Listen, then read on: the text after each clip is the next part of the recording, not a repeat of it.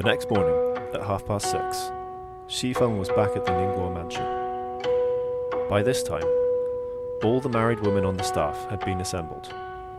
Not daring to go in, they hung about outside the window, listening to Xifeng discussing work plans with Lai Xiong's wife. Now that I'm in charge here, I won't promise to make myself agreeable, they heard her telling the latter. I haven't got a sweet temper like your mistress, you know.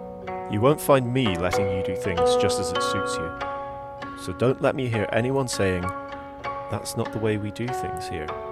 From now on, whatever it is, you do it the way I tell you to. And anyone who departs by as much as a hair's breadth from what I say is for it, good and proper, no matter how senior or how important she thinks she is.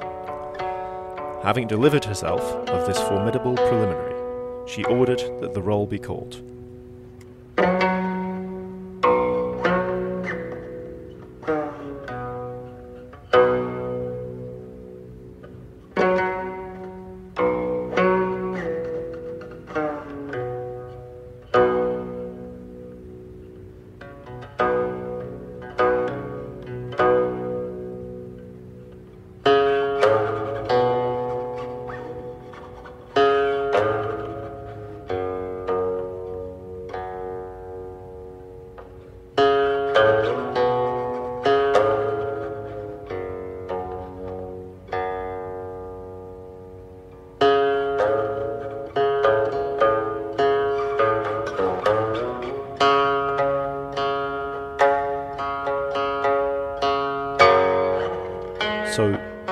Xifeng is going to pay her respects to Qin Shi, whose body is kind of lying in state at the Ningguo mansion. She draws up to the front gate of the Ning house, and yeah, I imagine that kind of stretching from out on the street and through to the inner courtyard is an unbroken chain of servants all dressed in white and lanterns suspended glowing white um, and illuminating brightly but with an eerie illumination Mm. not exactly the same as the light you get from say a, a fluorescent strip light but having that not like a warm pleasant light so much as a jarring slightly grating quality to it That, that's also yeah. That, that's that's the what I was imagining. That's the impression I got.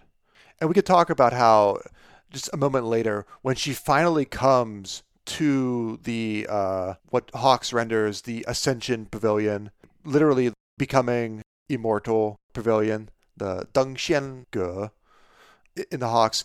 As soon as she caught sight of the coffin, the tears, like pearls from a broken necklace, rolled in great drops down her cheeks.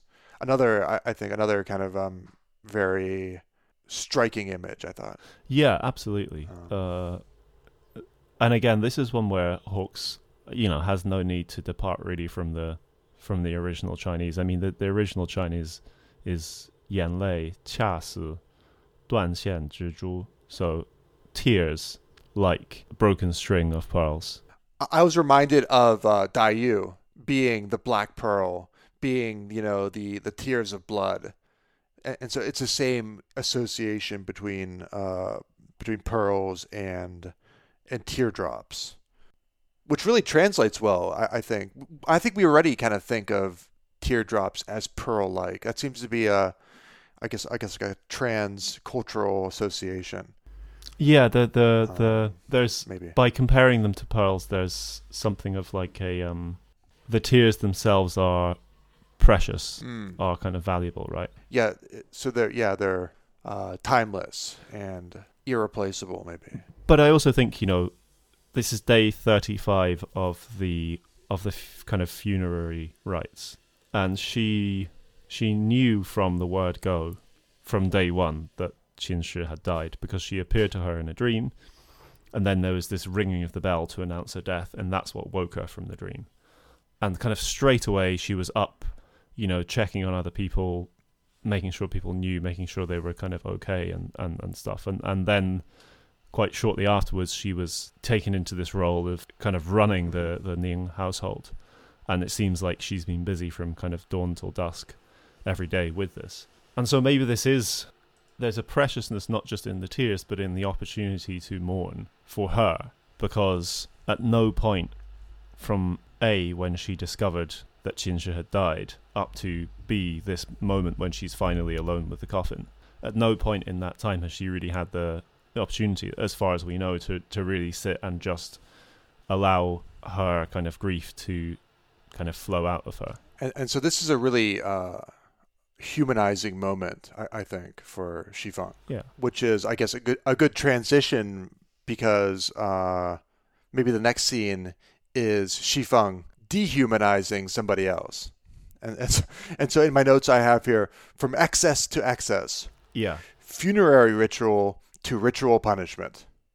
Large rules bought, small rules unbending. Okay, so talk talk us through what happens after this. Okay, so throughout this chapter, we get a lot of details about uh, the nitty gritty managerial style of Xifeng, and we also get a sense for how the household works. We're introduced to the tally system, which they use to um, to account for how various resources are uh, distributed throughout the throughout the compound. Um, you almost have a, a mini government and a mini economy that's they have their own monetary system. Yeah, it's funny to me because you mentioned the idea of the company store before, right? Uh, which you know, just for by way of explanation, and, and correct me if I'm wrong, but it used to be the case that for some jobs you would be paid instead of in money, you would be paid in something called scrip, which is essentially a a kind mm. of token type system that you could use to buy things from a shop which happened to be owned by the company the same company that you worked for. So you would get paid in credit that could be mm-hmm. traded in for things at the company store. Uh, and of course, the the prices of those things in credit was completely out of proportion to their their ordinary monetary value. And so your boss would be profiting off you, yeah. Exactly, exactly. Yeah. The boss pays you and then makes it back from you spending scrip at the company's store. Uh, now, I'm not mm-hmm. sure whether that's true of the way that the servants themselves are paid or whether they're paid in, in actual money. But um, certainly for the management of the internal expenses of the uh, of the Jia clan of both of both branches of the household, it's done through this internal token system, right? So, if any servant wants to buy anything for the household, whether that's new like food or drink supplies or, or cloth or you know a, a new axle for a cart or whatever, they have to get a token, and they can then trade this token in for money in order to buy whatever it is that they need. Mm-hmm. Um, and that really reminded me of that when you mentioned the company store idea. And so throughout this chapter, we really get a sense for how um, meticulous uh, Xifeng is, and and she really has a capacity uh, beyond her years for uh, keeping track of all kinds of moving parts. And so she likes this whole this system, this order, but she also is um, skilled at yeah like like sort of like having this kind of global vision of the whole uh, internal economy and what everyone is doing and should be doing. And so she already she's already divided the uh, the servant class into this uh, kind of absurd uh, you know the almost like troops. And every troop has their own very uh, specialized skill that they're you know, the, maybe that just be pouring tea the entire day. And you can imagine by the way, how boring and how like tedious this would become. And and you know the the troops are to arrive every morning and to line up and to there, there's an expect an inspection to make sure everyone is present at the proper time. And one lady, one day, uh, is a little bit late, and and so she's you know brought before uh, Xifeng, and you can imagine she's probably kneeling and this is where it becomes almost this like this this is part of the so we we already have the ritual of the funeral and now we have basically a ritual punishment 20 strokes of the bamboo and that's to be administered in public in front of the other servants and afterwards she has to come back and thank uh, Xifeng for the punishment and I, I think it's also stated that she is to lose a month's wages yeah in connection with you know this extremely mi- minor transgression. Yeah. Oh yeah, she does as well, doesn't she? This minor transgression, Well, yeah, so she says, you know, every morning up until now she's been early. So not merely on time, but actually early. And this one time she's been slightly late.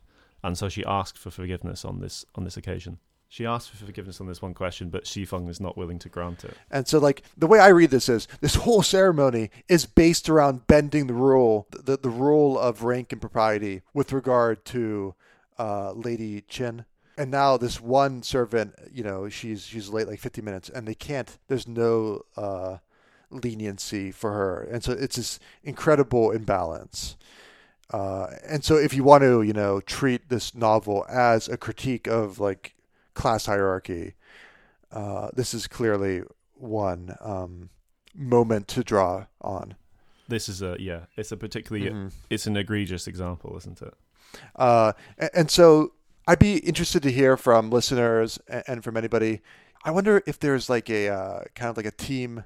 I've said before, I'm on I'm on Team Daiyu. You know, I, I- I think she's the most relatable character. Is there a team uh, Xifeng? Is there like uh, Xifeng stands among the reader the readership?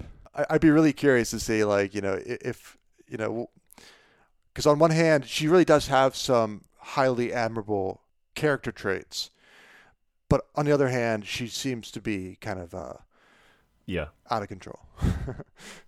Well, yeah. I mean, the thing is, up until this point, up until this chapter, I think I probably had been a uh, like a Wang Xifeng stan, um, or I certainly thought of her as one of my kind of more favored characters. But yeah, she really does like show this much less attractive side of herself here. Um, hmm and you're right; it's this the kind of excessive punishment and and almost victimization of this one this one woman whose name whose name we never learn. By the way, we ne- we never learn her name.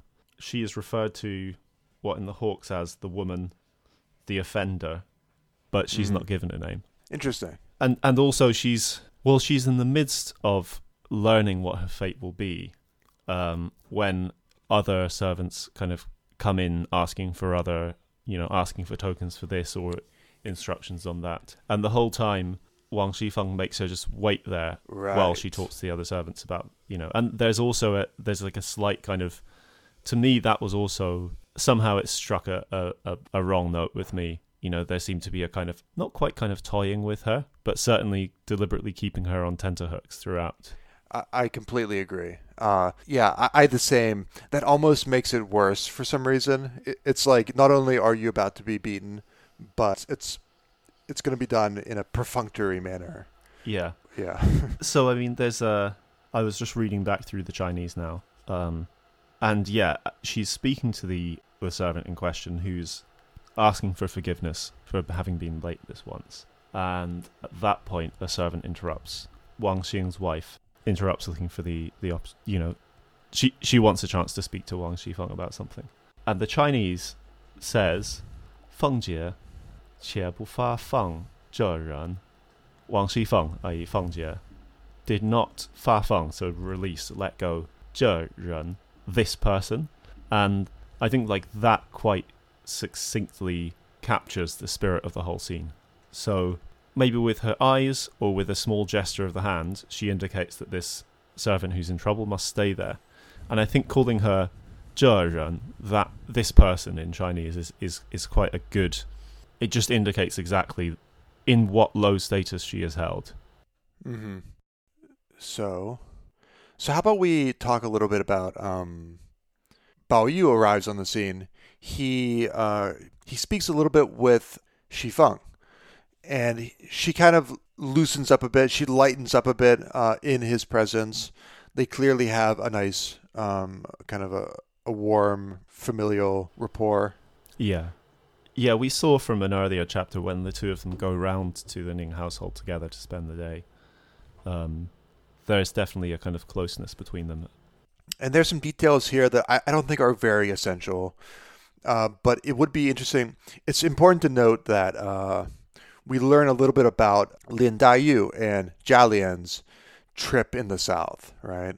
Yeah, th- th- there is just one thing I wanted to talk about really, really quickly here. Okay. before before we hear about the, the, the trip down south, which is Wang Xifeng is asking Bao Yu uh, like whether he'd eaten yet, you know, whether he ate here, i.e., at the Ning branch, or back at home with with his his fellow members of the Rong household. And um, Bao Yu responds to this question in Chinese: "Tong na xie hun ren? So, in the Hawkes, he says "Catch me eating here with those clowns," and I think that kind of more or less captures the spirit of it. You know, it's it's um, he's very dismissive of the mere idea that he would eat with his his cousins in the Ning branch. I thought that was interesting. Like uh, Hunran, it's almost like uh, those those muddleheads or, or those those muddled fools, something like that, right? Yeah, yeah, but it has a very slight suggestion of something more offensive. Like, yeah, because Hun is kind of like mixed up, muddled up. I was I was wondering about that. Yeah, like uh, like uh, like mongrels or something. Yeah, exactly, exactly that. Yeah, I know. I noticed that as well. That's that's interesting. I wasn't sure how to interpret that, or whether that was a, like a passing comment or a reflection of his distance from the the Ning people. I, I, I don't know. Yeah. Well, well, I guess the the people that he held in highest esteem in the Ning household were um, Qin Shi, who has now died, and her brother Qin Zhong, who is because his his association with the Ning household was through his sister rather than any blood relation of his own. Uh-huh. He, I suppose, is somewhat distant from them. And he's he's here in the scene actually, right? He has one line about, uh, you know, how come you, won't people try to, uh, Oh, forge the the tokens, Ca- yeah. yeah, counterfeit these tokens, uh, which is maybe, and uh, Xifeng suggests like, well, that's because you know we we are high minded here. Uh, she almost has a little bit of a, you know, her jab has a bit of a kind of a class undertone to it. Like you would think of that, like poor boy kind of thing. Yeah. She says not everyone is as crooked as you are. She does have this this habit of using slightly stinging ripostes to people in a in a kind of jokey way. Yeah, pepper. She got the, the peppercorn uh, flavor, right? So so we Uh. anyway, so while they're sitting there chatting, we have the arrival of um uh, a servant of her husband, Jialian, who is referred to here as Shiner, right? Mm-hmm. because he's Zhao'er, which is uh Zhao does have the kind of meaning of of to shine slightly, doesn't it? To illuminate somehow. But it's again another one of these uh, slightly derogatory, uh, like servant names, like uh, like Dusty and Inky, and I forget the other ones. Right. And so he's returned from being on the road with um with her husband Jialian and um Lin Daiyu, um Mhm. the two of whom had gone back to see Lin Daiyu's father, uh, Lin Ruhai, uh, who was very sick and has now, we find out, died. Yeah, he, he's passed away, and they're taking him to Suzhou to be to be buried, Mm-hmm. and they expect to be home by the end of the spring. The scene is interesting to me because uh, obviously the important news is that Lin Ruhai has died.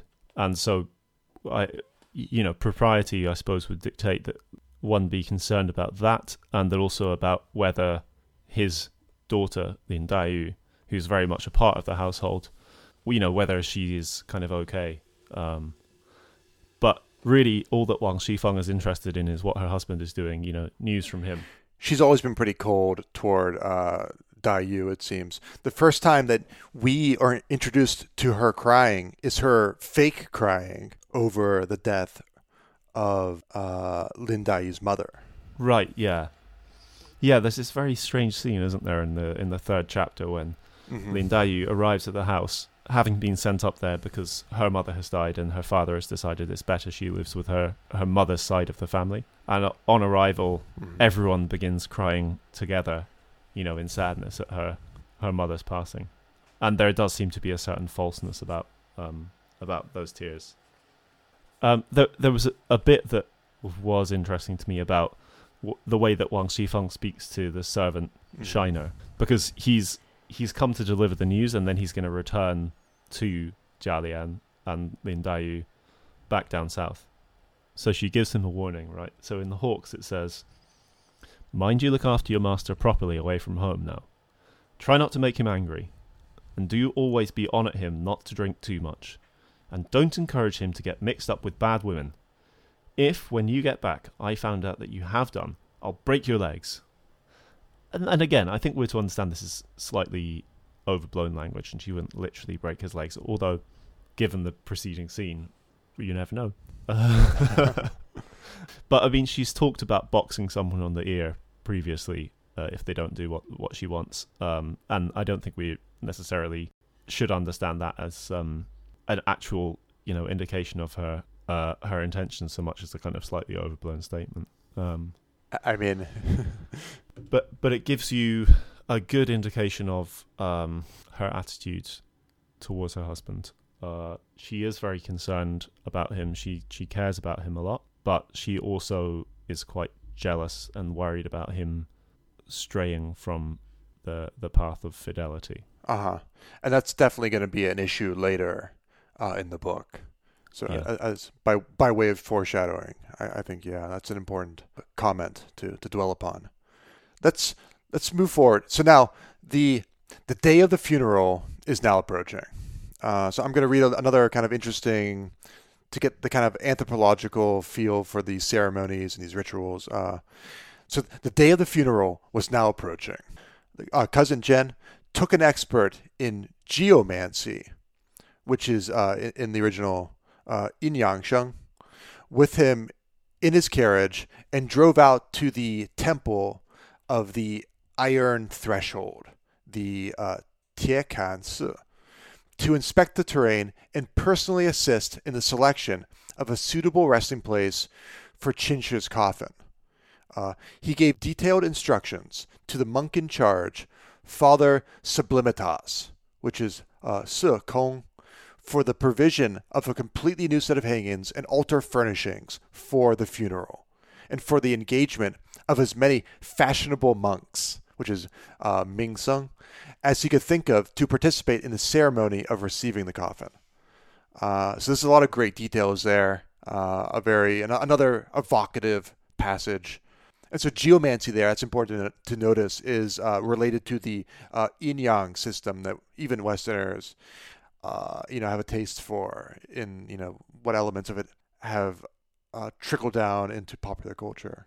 I, I wanted to pick up on this as well. It's interesting that he uses geomancy there because it's one of those examples of a Western concept being slightly clumsily pasted onto a quite different Chinese tradition, right? Right. Because I've Right. normally seen geomancy applied not to the study of yin yang, but to feng shui. I, I mean, there is a relation though, right, between Of course, yeah, of course. Um, but but yeah, I've normally seen because feng shui is so interested in the correct positioning uh, and juxtapositioning of things, particularly in relation to the physical world. You know, so so you should have a, a mountain at your back and the flowing water to your east, or or, or, or you know whatever. I'm probably mangling it terribly.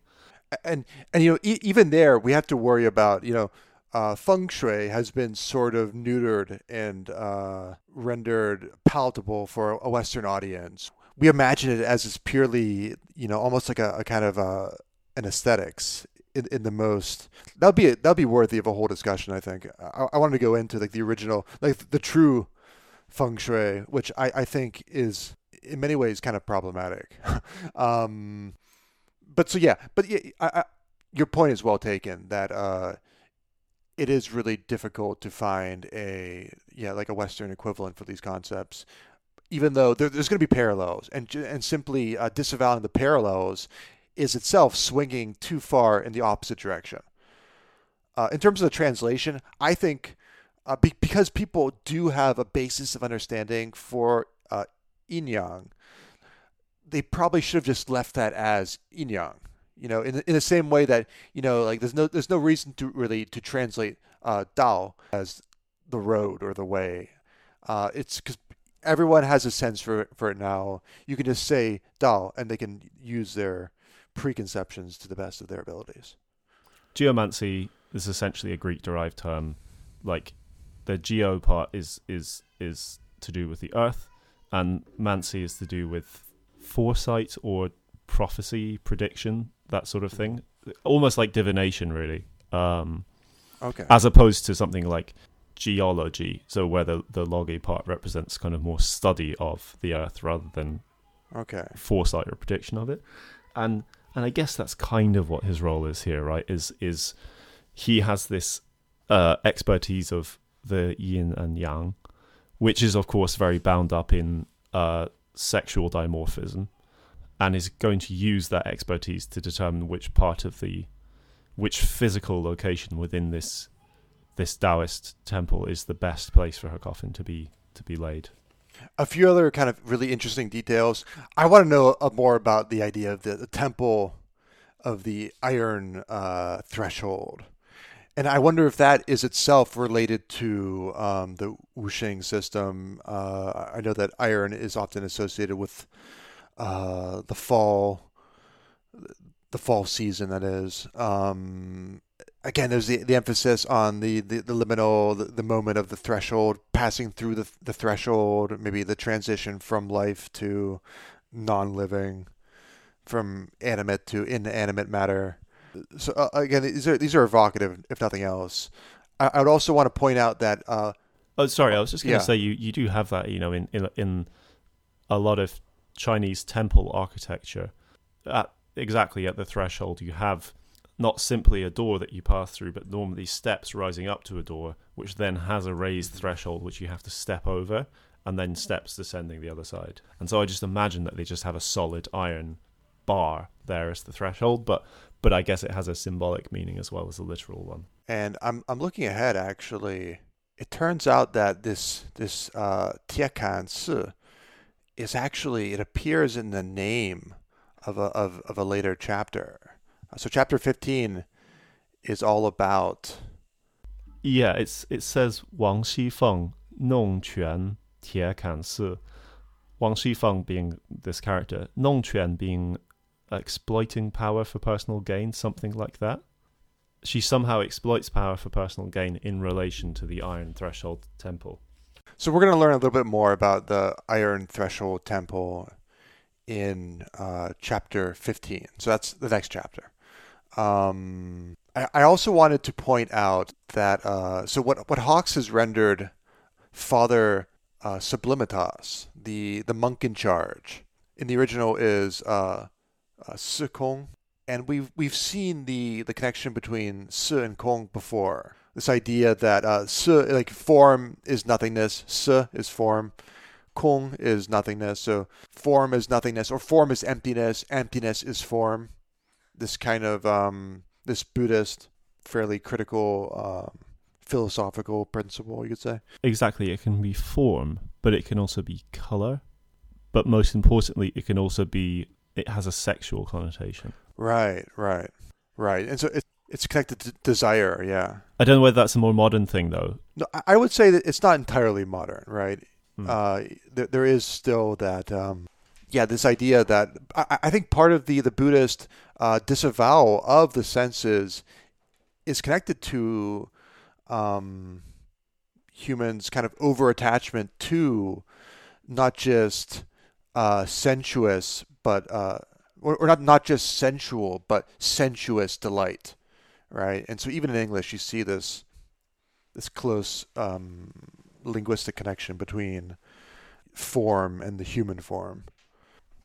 And so, actually, and, and this idea of the emptiness again, I, I did a search of the text, and uh, actually, the, the Kong appears like maybe like 200 times throughout the entire novel, and it, it seems to be equally dispersed throughout. And most of the time, it isn't. You know, just most of the time, it is being used in this like philosophical uh, capacity. And so this is again, maybe this is a way to to remind us that you know this this whole uh, excursion is a um, an exploration of um, the emptiness of form, you know, the or, or the, the vanity of desire, self-made desire, right? Having been to the temple to find a the best resting place for Qinshi's coffin, and at the same time providing them with some new kind of banners and other refurbishments, right? A new set of hangings and altar furnishings. Jia Zhen then returns home, and we kind of proceed towards the the funeral itself. But there's just a few kind of other things to note on the way, which is we kind of get an idea of how uh, enormously busy Wang Xifeng is at this point, right? Because she's busy handling all of the funeral preparations. And then at the same time, the Dowager Duchess of Shanguo happened to die just about this time. And so Wang Xifeng has to arrange for Lady Xing and Lady Wang to pay their visits. Now, Lady Xing and Lady Wang are two of the women of the Rong branch of the Jia clan. So Lady Wang is the wife of Jia Zheng, mm-hmm. The mother of Jia Baoyu, our protagonist, and then through an entirely separate familial branch, the aunt of Wang Xifeng. And Lady Xing is the the wife of Jia She. So uh, she's essentially the, the, the sister-in-law of Lady Wang. And so they're kind of both, you know, important women of the of the Jia household, and so they therefore have to make this appearance at uh, a separate funeral of another noblewoman. And we also learn that another kind of royal or noble figure, the princess of Xi'an, has had her birthday, so she has to send presents to her. Uh, uh, it continues. She had to write to her parents and get things ready to send the, send to them when her elder brother Wang Ren returned with his wife and children to the south. And when on top of all this, Jia Lian's mm-hmm. young sister Ying Chun fell ill and needed doctor's visits and medicines every day, it was Xi Feng who had to puzzle over the diagnostic reports, discuss the patient's symptoms with the learned physicians, and decide on the relative merits of rival prescriptions. So you really get the the sense that here that kind of steam is mm-hmm. shooting out of her ears. Yeah, you, you can imagine that she's maybe heading toward a burnout, right? I just think there's a good bit here that kind of describes it. So, she was far too busy to pay much attention to eating and drinking, and could hardly sit or lie down for a moment in peace. When she went to the Ningguo mansion, she was followed around all the time by people from the Rongguo mansion, and when she went back to the Rongguo house, members of the Ningguo establishment would trail after her. So you really you can really see what what um what's going on. Um, I think we should probably proceed to the the funeral procession itself, right? Mm-hmm.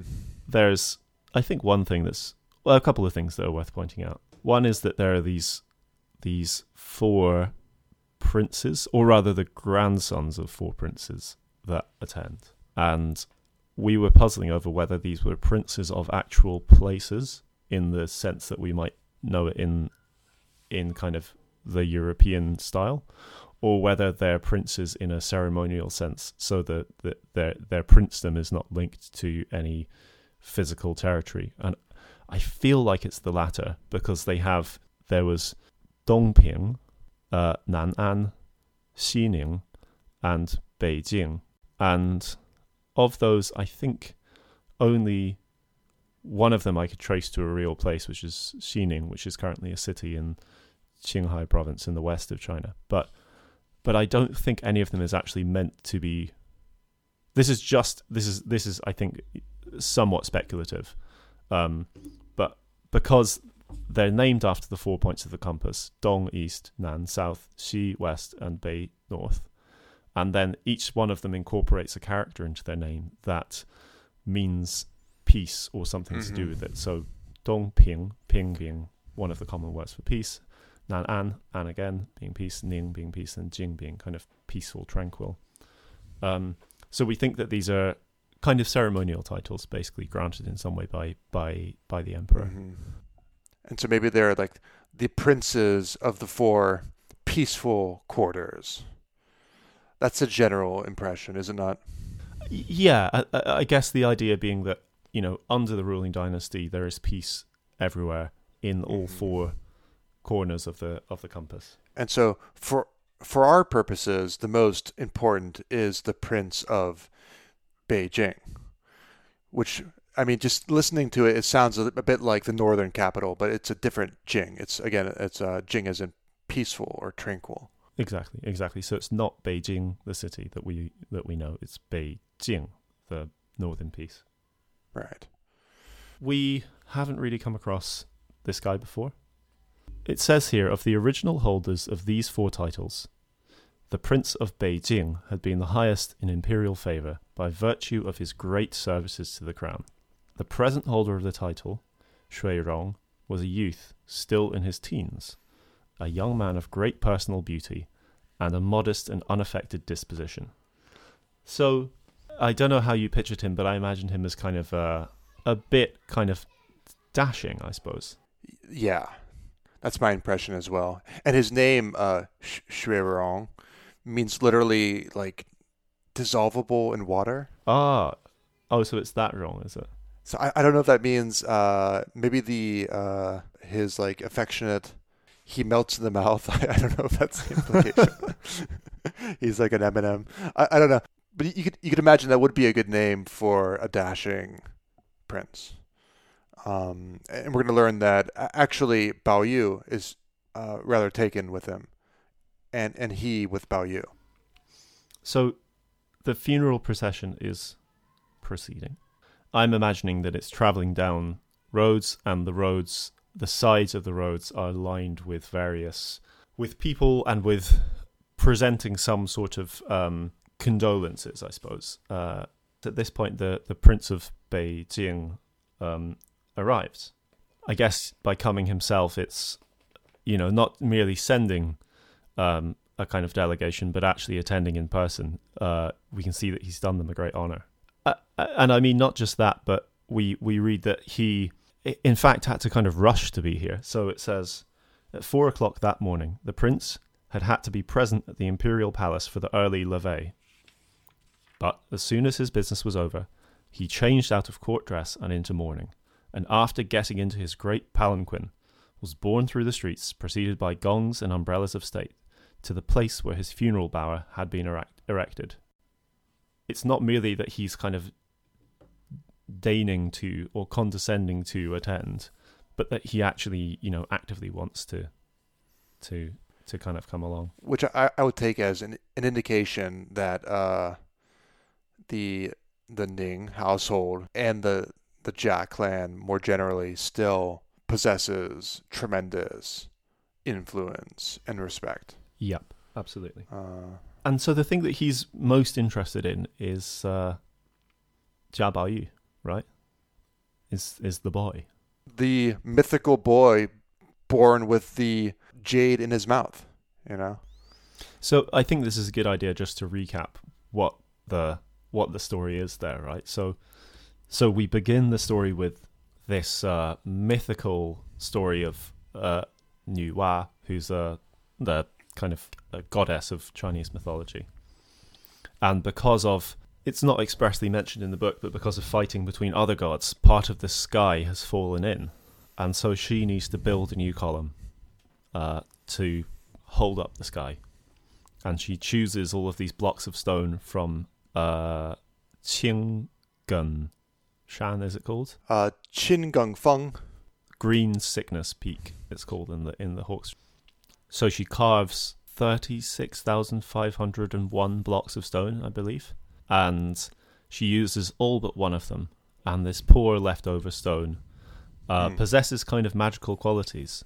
It's able to transform itself into different shapes. It's able to kind of pass through time and space uh, in a way that is quite kind of mystical and surreal.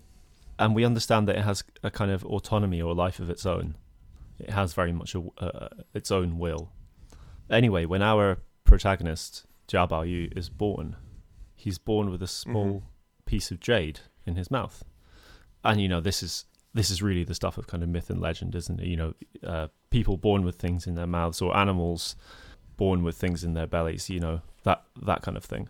And so he's marked out from birth as a special boy, and so it's this that the the Prince of Beijing is referring to. Um, and Bao Yu is delighted because he had heard, uh, I, I, guess, uh, the Prince of Beijing's reputation precedes him. And Bao Yu had heard that he was as handsome as he was clever. Uh, and also, like Bao Yu, he's the kind of person who doesn't let uh, status and rank get to his head. You know, and so he, he had the same sort of generosity that uh, Bao Yu imagines himself possessing. Yeah, well, well, we've seen that in a previous chapter when he and his friend Qin Zhong are attending the clan school, even though their social status is extremely different despite mm-hmm. their friendship.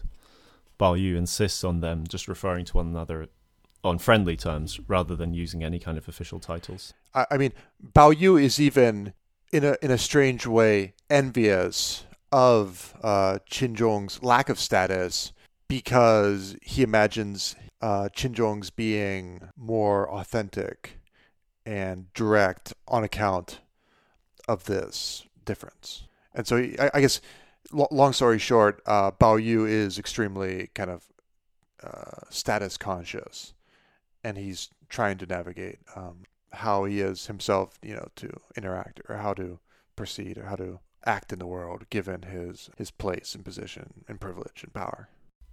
And that is more or less where the chapter ends. So, you know, he does the classic cliffhanger. Uh, if you wish to if you wish to know how it proceeds, you must read on. And that's I guess where we'll leave today's episode as well. Okay. What what do you think having gone through the chapter now, you know, in in some greater detail? What's on your mind?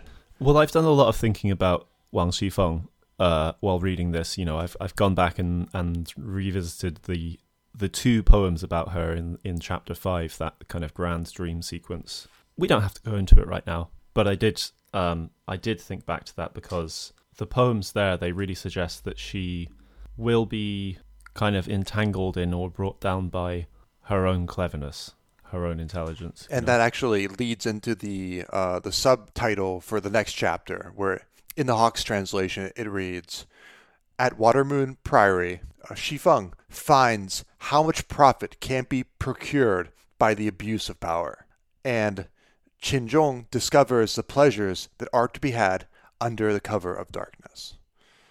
Um, so that sounds pretty uh, spicy stuff. That yeah. sounds pretty interesting. Uh, I'm looking forward to to working through that.